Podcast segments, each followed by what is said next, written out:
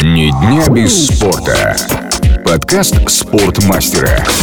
Вместе с российским лыжником, призером Олимпийских игр и чемпионата мира Александром Бессмертных вкатываемся в лыжный сезон. Много интересных деталей и нюансов в этом подкасте для тех, кто только собирается начать заниматься лыжным спортом. Александр Бессмертных о режиме питания сначала. Нельзя голодным идти, когда вы там не ели э, полдня приходите и начинаете кататься на лыжах. Тоже энергозатратно, энергия пропадет и удовольствия никакого не будет.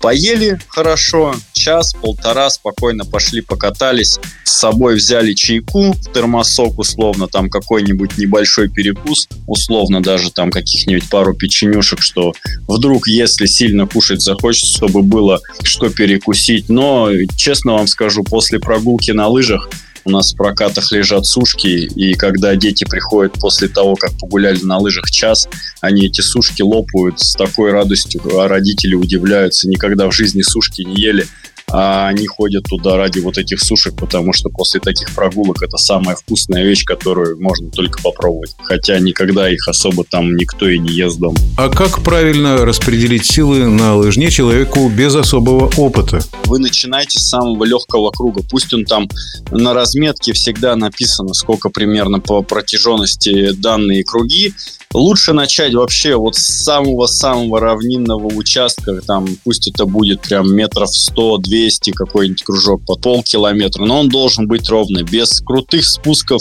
без крутых поворотов. По равнинке прошли, прогулялись, если получается, еще круг проехали. Стало лучше получаться. Спуски это очень коварная вещь такая, и профессионалы падают и получают травмы.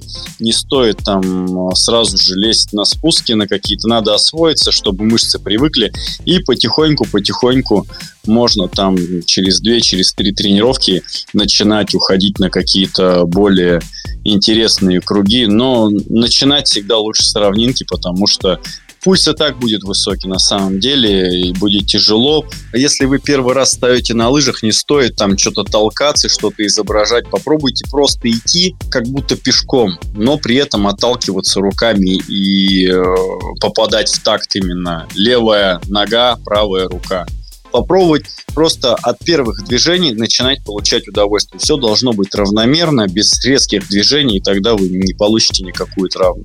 А про заминку, если сказать, что ну, обычно это какие-то небольшие движения на растяжку, а, обычные потянуть мышцы, но в любом случае они будут болеть. Ну, то есть это такая история, что после первого раза, если хорошо тем более покататься, все мышцы болят, потому что мышцы стабилизатора, они мелкие, и над ними особо в повседневной жизни мы никогда не работаем.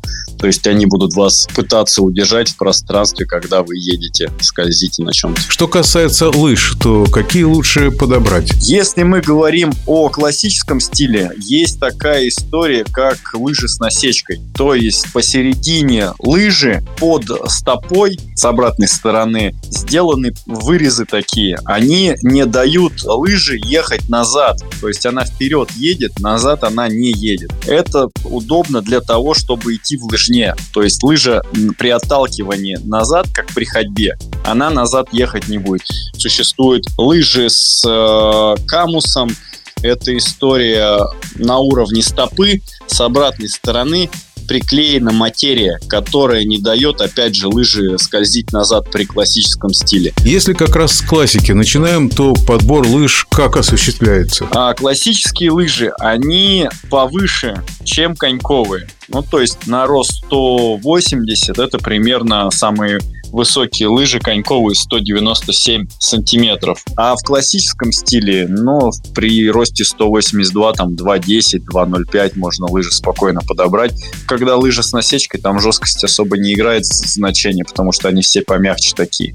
И палки коньковые под коньковый стиль, они примерно по нос, рукоятка, за которую мы держимся. Классические палки, они примерно по плечо. Наверное, неопытному человеку трудно выбрать лыжи. Самое правильное, чтобы с тобой был рядом человек, который тебе может подсказать, потому что ну, разнообразие лыж очень большое, подобрать не скажу, что так легко. Лучше это делать, наверное, с, либо с друзьями, которые в этом разбираются. Ну, найти можно людей, которые помогут в этом разобраться. Я думаю, это небольшая проблема. А что надо знать о лыжной обуви? Есть два вида ботинок, классические и коньковые. Классический ботинок, он чем-то похож на нашу зимнюю обувь мужскую, да, когда у нас приблизительно он либо как кроссовок, либо чуть выше голеностопа. А коньковая обувь, у него есть манжет, застегивается чуть выше голеностопа. Голеностоп становится жестче, фиксированный. Из какого материала лучше всего ботинки? Ботинки сделаны из легких материалов. Сейчас подошва сделана. И вот эти все скобы, э, форма, которая держит именно ботинок, придает ему жесткости. Сейчас это все сделано из карбона.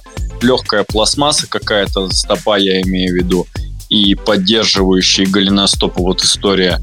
И сверху эко-кожа, кожа, какой-то материал тканевый, плотный, но они теплые, все хорошие ботинки, тем более сейчас у нас в магазине, я думаю, что можно найти и дешевую обувь, и дорогую обувь, ну, то есть там на любой, наверное, кошелек можно что-то подобрать для себя. Карбоновые ботинки, вот прям верхнюю модель карбоновых ботинок, здесь надо понимать, что чем а, профессиональнее ботинок, тем он будет уже, он будет плотнее, он сделан для того, чтобы там сократить время пребывания на лыжной трассе. То есть ты в нем должен добиваться результатов. Я всегда это сравниваю с карбоновыми капотами на автомобиль никто не ездит с карбоновыми капотами на автомобилях в повседневной жизни, потому что это дорогостоящая штука, которая очень легкая, она придает э, динамику хорошую, но она хрупкая и дорогостоящая. То есть э, можно купить там ботинок профессиональный сейчас, если возьмем коньковый, он стоит там 60 тысяч рублей. И такой же ботинок для любителей можно купить там за 16 тысяч рублей и вы разницы особо не почувствуете, если вы только встали на лыжах. Для вас это будет как бы не столь важно. А какие носки лучше всего подобрать? Мы, наверное, не должны забывать, что технологии вперед идут, и некоторые люди приходят у нас вот в прокат, начинают двое носок там одевать. А это не кирзовые ботинки, в которых мы там в СССР еще катались. Ботинки на самом деле сейчас очень теплые, не надо думать, что вы э, сейчас на лыжах поедете, и вы не вспотеете, вы будете спокойно там идти. Это на самом деле тяжелая история, как бы для, тем более для обывателя. Будет очень жарко, в ботинках будет тепло, не стоит там одевать два носка, обычный носок, но мой совет, наверное, до минус 20 градусов это еще комфорта. После минус 20 градусов не стоит, наверное, обывателям вставать на лыжи, потому что уже комфорта никакого. Но вам должно быть комфортно в обуви, то есть чтобы вы не хлюпало там, ничего не ходило, а ботинок был, ну, как, наверное, ваш кроссовок, либо обычная обувь. Ничего там не надо экспериментировать. И, конечно, сама одежда лыжника об этом. Но если говорить про одежду, то существует специфика одежды на тренировку. Трехслойный такой формат, под низ одевается термобелье, этот материал тонкий, который выводит влагу именно, не дает скапливаться влаги, напитываться влагой, и этот материал, он пропускает влагу. Потом одевается какая-то либо флисовая кофта и легкий какой-то костюм э, сверху. Мы не должны одеваться там в пуховики, ватные штаны какие-то, специфика такая, вы должны выйти, вам должно быть не холодно, но прохладно, потому что когда вы начнете двигаться, вы начнете потеть. Эта влага должна выходить, она не должна скапливаться внутри и бежать по ногам и стекать это все в ботинки. На самом деле, чем лучше выходит влага, тем меньше вероятности, что вы будете вообще замерзать. Потому что если вы начинаете вспотели встали и стоите, эта влага начнет просто замерзать на вас, и одежда покрывается коркой такой ледяной. То есть одеваться надо так, чтобы это, во-первых, не сковывало движение, и в этом не было жарко, когда вы там выходите на тренировку. То есть надо понимать, что вы будете потеть. Вы в любом случае будете потеть, на самом деле, когда первый раз станете на лыжи. Это очень энергозатратный вид спорта, потому что вы будете скованы в каждый момент. То есть, когда лыжи начинают ехать под вами, и вы к этому не привыкли, вы будете держать себя всеми мышцами, чтобы не упасть. Мышцы работают точно все. Наверное, начиная от стопы, заканчивая шеей и руками, спина, и ноги. Все задействовано. То есть там организм полностью включается, все мелкие мышцы включаются, из-за этого становится очень-очень жарко. Российский лыжник, призер Олимпийских игр и чемпионата мира Александр Бессмертных подробно рассказал, как подготовиться к лыжному сезону. Ни дня без спорта. Подкаст «Спортмастера».